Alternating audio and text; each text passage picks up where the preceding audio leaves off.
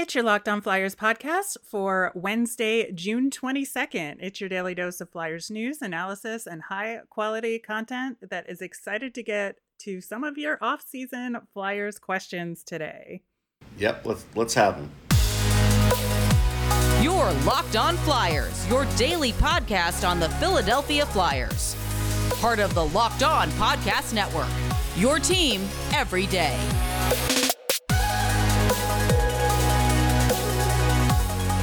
Hello, once again, I am Rachel Donner. You can find me on Twitter at @rmiriam. I'm here with the incredible Russ Cohen, who's on Twitter at Sportsology. Thanks for making us your first listen every day. You can follow us on Twitter at Locked On Flyers. You'll keep up to date on all our episodes and the Flyers news, all that good stuff.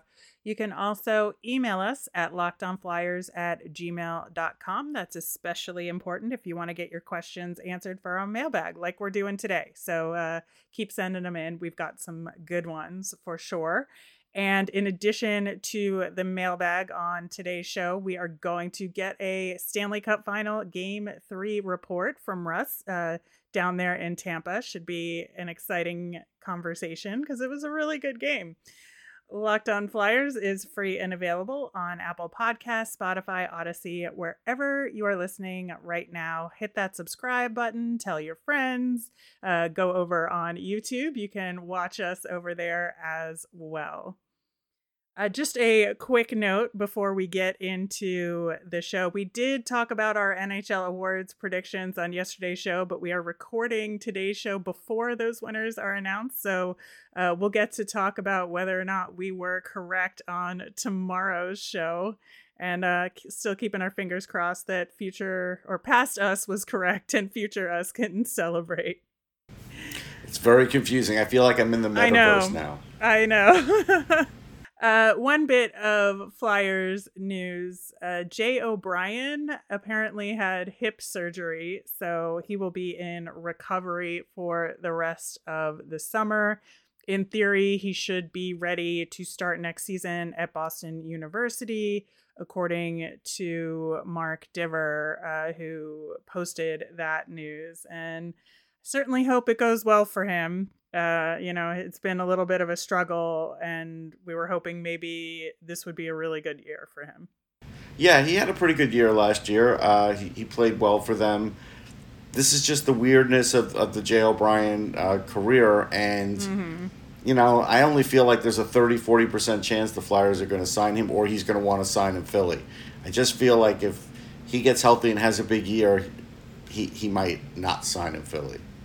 Yeah, it's a question mark. And honestly, I think a lot of people would be okay if he didn't because nobody liked the pick to begin with. No, but it doesn't... For his sake, I think it would be a good thing, and a good story.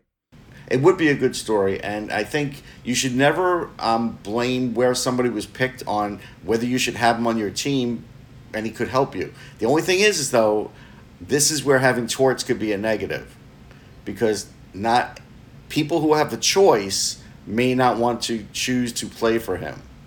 That's the thing. He'll have a choice. Yeah, that is true. And it's something we will have to consider as we move forward. Russ, game 3 in Tampa. I think both of us thought that Tampa had a game like that in them, that they weren't just going to lie down being down 2-0. And I think people were kind of overestimating the chance of Colorado having a sweep in this series, especially given what we knew about Tampa's ability to come back in series, even in this playoffs.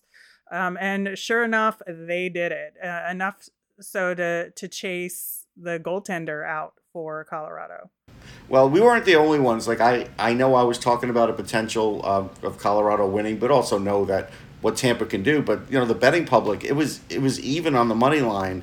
And actually, Colorado gave a 1.5 goals to Tampa at that game at home with them, the two-time Stanley Cup champ. So clearly there were a lot of people thinking that it could happen.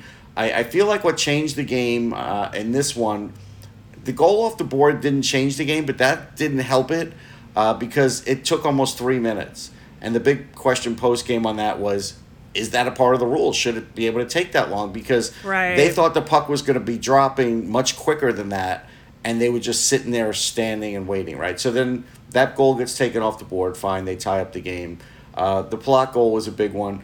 But we did see a meltdown of Darcy Kemper, and what started the meltdown was, I want to say it was in the second period, Corey Perry gets plastered by Josh Manson behind the net, and he kind of looks over him like a boxer, like, you know, because, again, there's not much love for Corey Perry.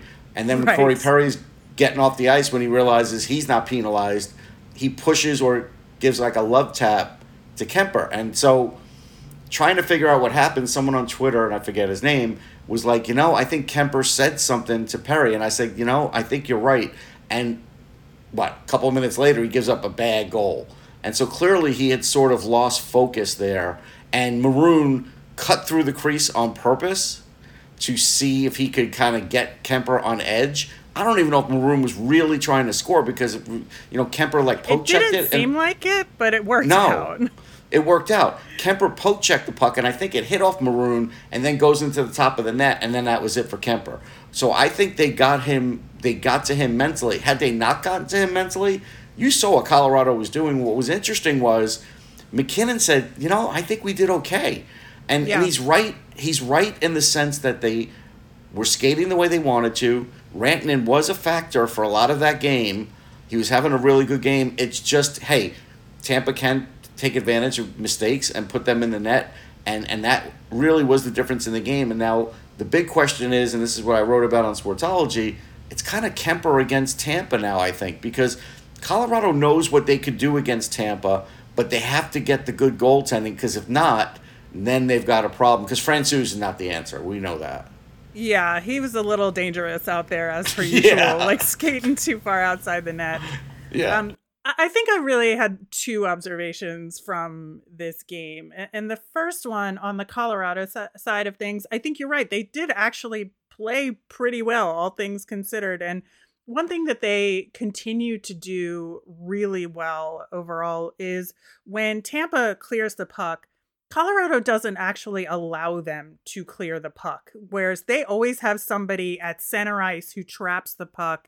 And so not only does it prevent them from actually getting rushes in the other direction, but it inhibits their line changes as well. And they get stuck in the defensive zone. So I think that if they can continue to do that, plus get the goal scoring opportunities like they have, they can come back. No question. Now let's talk about the line changes, because, and I forget, was that the Palat goal that came off the line change where it was kind of like a jailbreak? And then I don't know. Tampa has been known to kind of cheat on the line changes. And where I was sitting, I saw an awful lot of skates on the ice before that play happened, and they scored so quickly. And I kind of wonder if they had an extra guy on the ice. I thought they might. It's possible, because they get trapped so often that they just have to make the changes and, you know, risk too many men on the ice. And I tweeted that. I really felt that, but it wasn't brought up, so who knows? Yeah. My other observation on the Tampa side of things is that they got well-rounded scoring in this game, that all of the goals were scored by different people. And I think that's really important. The Anthony Cirelli goal to tie it up, first of all, was absolutely magic. It was such a good move. And I really think that re-energized Tampa in a way where it just carried them through the rest of the game. And to get distributed scoring the way they did, and especially from the people that they did. You know, you have your longtime veteran like Pat Maroon, you have a leader like Steven Stamkos, you have an up-and-comer who's like burst onto the scene in Nick Paul.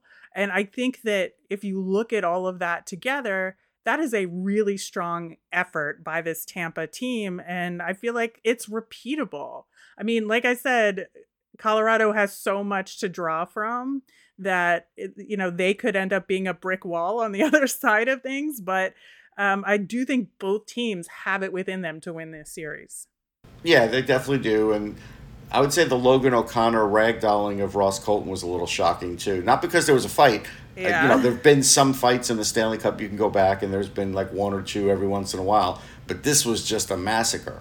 It really was. But man, this series has been a ton of fun so far. It's like people were saying it was kind of the dream matchup that everybody wanted. And I think to a large degree, it's fulfilling that. So looking forward to the rest of it. Yep. And, you know, there's all kinds of stats. This is the first loss for Colorado on the road.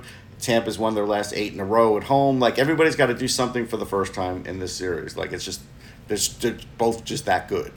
All right. We are going to get to your mailbag questions coming up next. But first, we're going to hear about our friends at Rock Auto. This episode is brought to you by Rock Auto. With the ever-increasing numbers of makes and models, it's now impossible for your local chain auto parts store to stock all the parts you need.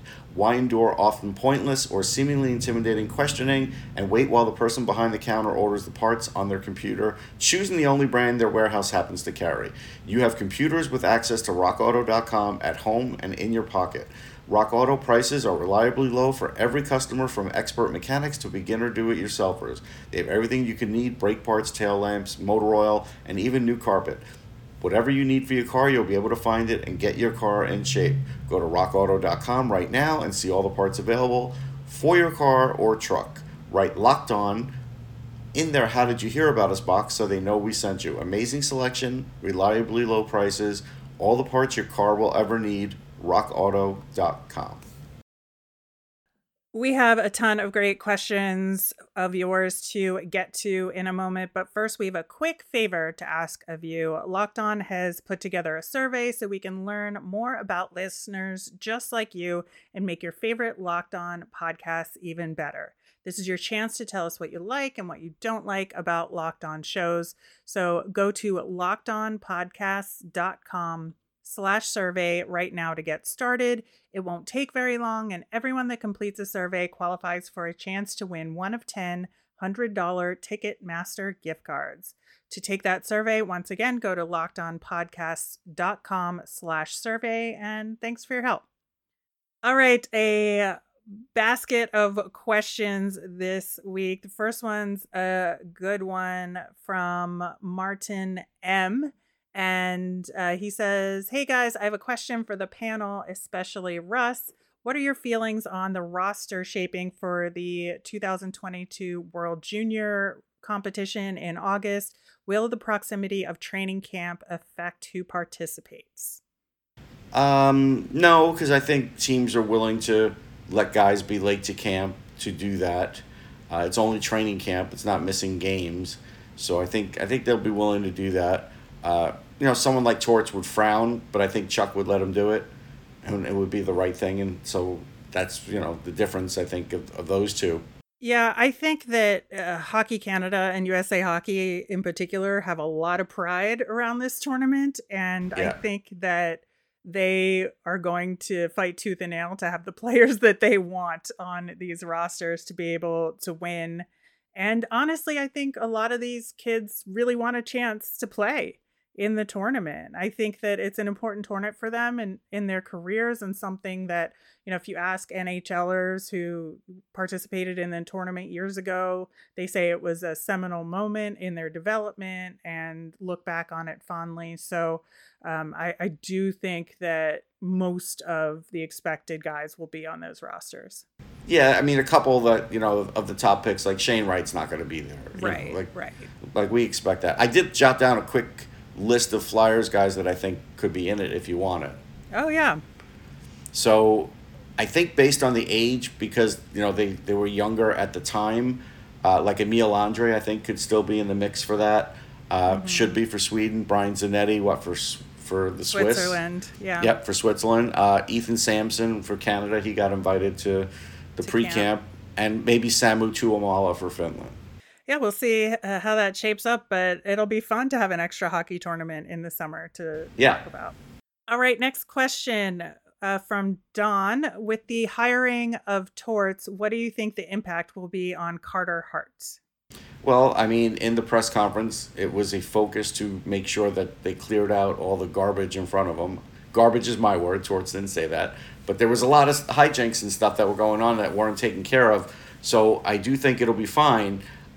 Torts is pretty hands-off with goalies these days and really lets the goalie coaches do their thing. So I don't think there's going to be a big deal here. I think he'll be really supportive. I think so too. And based on what he said very specifically, you know, he understands what Carter Hart's development has been like. And like you said flat out that he thinks Carter Hart deserves to have a stronger defensive structure in front of him. So I think that he'll stay out of the way when he needs to, but do the work to try and get him some support when he does. So I think it'll be a good thing on average. Mm-hmm. All right. Will CC from YouTube asks, he had a ton of great questions, by the way, about the retool, which we're going to cover over the next month or so leading up to free agency. But there was one particular question that I thought was especially interesting to look at. Will asked more specifically, what are they looking to add and what are they looking to subtract? Is the forward group too small, too slow, lacking in scoring or passing skills, or do they want only two-way forwards? Well, I mean, that's something that Torts would like, but you know, they're not going to be able to do it that way. I think what they will add is some speed and some toughness. I think they'll do both. So if they can get somebody that has speed and toughness, I think they'll do that. I think they might also add just sort of like a rock-solid defender. Nick Seeler would not be the guy to be that, but maybe they would try and add that via trade or free agency, just like a veteran guy that could really, you know, suck up some big minutes there and help out the group. Yeah, just a quick aside on Nick Seeler. Torts was on with Jeff Merrick and was talking specifically about a Nick Seeler story. And it got me so worried that Torts was actually going to really like Nick Seeler. And well, yeah, because he's got a Stu Bickle. He has a Stu Bickle type story. He does. I know. And so I think that was a moment where I took a step back. I was like, oh no, don't get on the Nick Seeler train. Once again, like Nick Seeler, the person. Right. We just don't want him to play 45 games. Exactly. We just want him to be a fill-in defenseman, yes, not a permanent defenseman. Right. Okay. So going back to Will's question. Yeah, I think that certainly Torts is going to want them to be a better skating team, as we know from his past and how he coaches and how he runs practices. And so I think there will be that focus in terms of working with Chuck Fletcher to get guys that can skate a little bit better. I think north, south, and east, west. I got to say that, you know, one of the big weaknesses I think of the Flyers is too much stationary action and not enough keeping the feet moving. And so I think that is going to be a huge emphasis for this team, is getting guys who are really good in the transition and don't just stand around. Because I think any guy on this team this next year who stands around is going to get benched, honestly. Yeah. Yeah. So, all right, next question. Will the Flyers trade the 5th overall pick for a proven player? I mean, I think they're going to have those scary type of discussions. I do. Because I think teams will look at the Flyers from, you know, the outside and say, well, they are saying they want to be competitive. We got a guy that we're willing to trade that maybe they want to get, and we'll take the 5th overall pick. I you know, those discussions are going to happen. Ultimately, I don't think they'll do it, but I think Chuck is going to sell those discussions as we get closer to the draft. Yeah, I think you're right. I do think that the one thing that people will have to worry about to some degree is the trading away of that pick for some sort of superstar blockbuster thing, and that he feels like he can't refuse. And that worries me because, like, the Ristolainen deal weighs heavy on me. And and giving away a first rounder in that deal, I think, was unconscionable. I just think that it just overvalued Ristolainen to such an extent that I feel like Chuck could undervalue what this 5th overall pick is in a potential deal. Well, especially since they're so sold on the 2023 draft, and you know, and they've, you know, have more picks there. It's a legit worry. Ultimately, I think you're right. I don't think they do it, but I do think that the temptation will be there, especially in a need to turn things around quickly, that if they get stars in their eyes and could get some sort of, you know, 35 to 40 goal scorer and give up that pick as part of the deal, they will definitely seriously consider it, and that has me worried. But we shall see. All right, next question. Should the Flyers clear cap space now and play the kids to try and be more competitive in year two of the Torts era as opposed to this year? Yeah, I think so. There was a Philly radio personality that called me last night and asked me a similar question, like, hey, what year do you think the Flyers are going to make the playoffs with Torts? Like, he just flat out asked me. And I said, I think year two, there's a chance. I think year one, it's really, the cards are stacked. So my feeling is, and this is just me, if I were doing this, I would let more of the kids play so I could see who works with Torts, who doesn't, and then I know who I could trade. I would clear some cap space so I have flexibility, so I could gain maybe a player at the deadline because somebody can't afford them and they've got a couple years term on them, and I've got the actual space to do it. That would be good. So this way I could really go full force then next year on the lineup when maybe another salary falls off, and we, you know, and you could start focusing on what is working, you know, with the coach. Because, you know, if you gear up this year and you get all these players to kind of gear up with the coach right now, just because they say they want them, it doesn't mean it's going to work. I'd rather, like, have some skates on the ice and have a blueprint of what's going on so I really have a better idea of how to fix it rather than the quick fix. Yeah, I think there's something to that, and especially in terms of having more of the younger players get on board with Torts earlier. Whereas if they are coming into the Flyers and their NHL careers only knowing Torts as the coach, I think, and kind of building their pro game under Torts, I think that will only serve them better as far as their careers within the Flyers organization. You know, that doesn't put any value judgment on Torts as a coach or what, you know, whether he's good or whether he's not. It just says, here's our guys, they're bought in fully on this system because that's the one system that they know in the NHL. Yeah. And it makes them better at that versus having to have competing systems in their heads or knowledge of a past that they shouldn't be thinking about. Yeah, I think there's a legit worry that, again, a lot of roster spots are going to get filled with filler instead of having younger guys try and prove themselves. Hopefully they do a better job at balancing that out.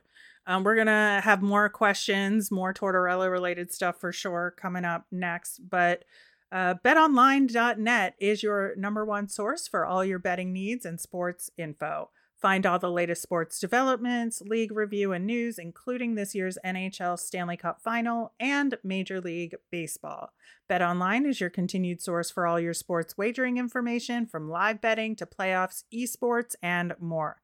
And BetOnline.net remains the best spot for all your sports scores, podcasts, and news this season.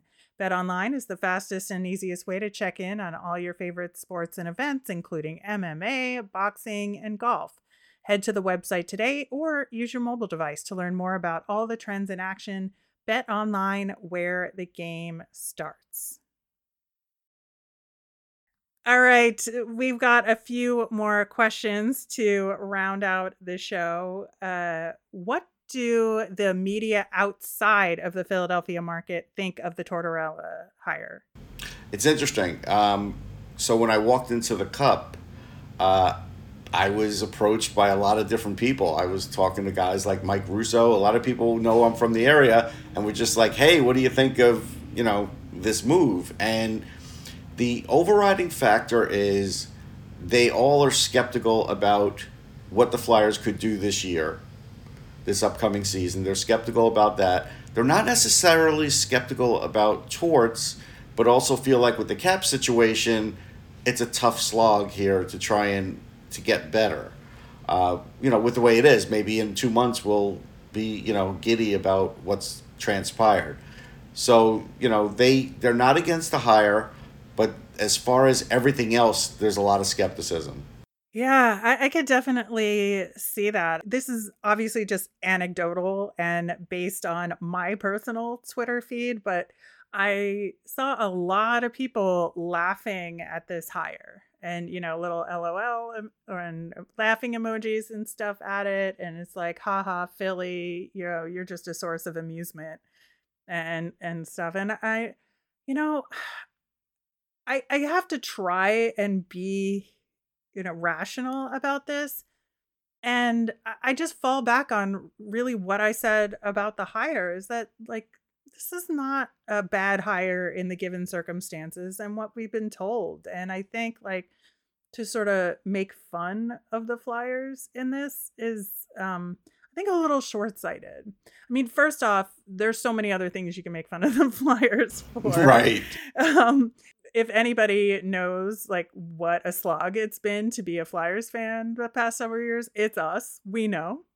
So I just don't think you're getting anything out of it. I just, like, wonder why you're not, like, actually taking the time to think about it. And so, well, I appreciate, like, people outside actually asking the question of people who are more in the know. Right. So, like, with one person, I was talking about the Kings. And so the interesting thing about the Kings is, hey, their perspective, you know, covering that team as well. They got to the playoffs. That's nice. They still wanted them to do more at the deadline.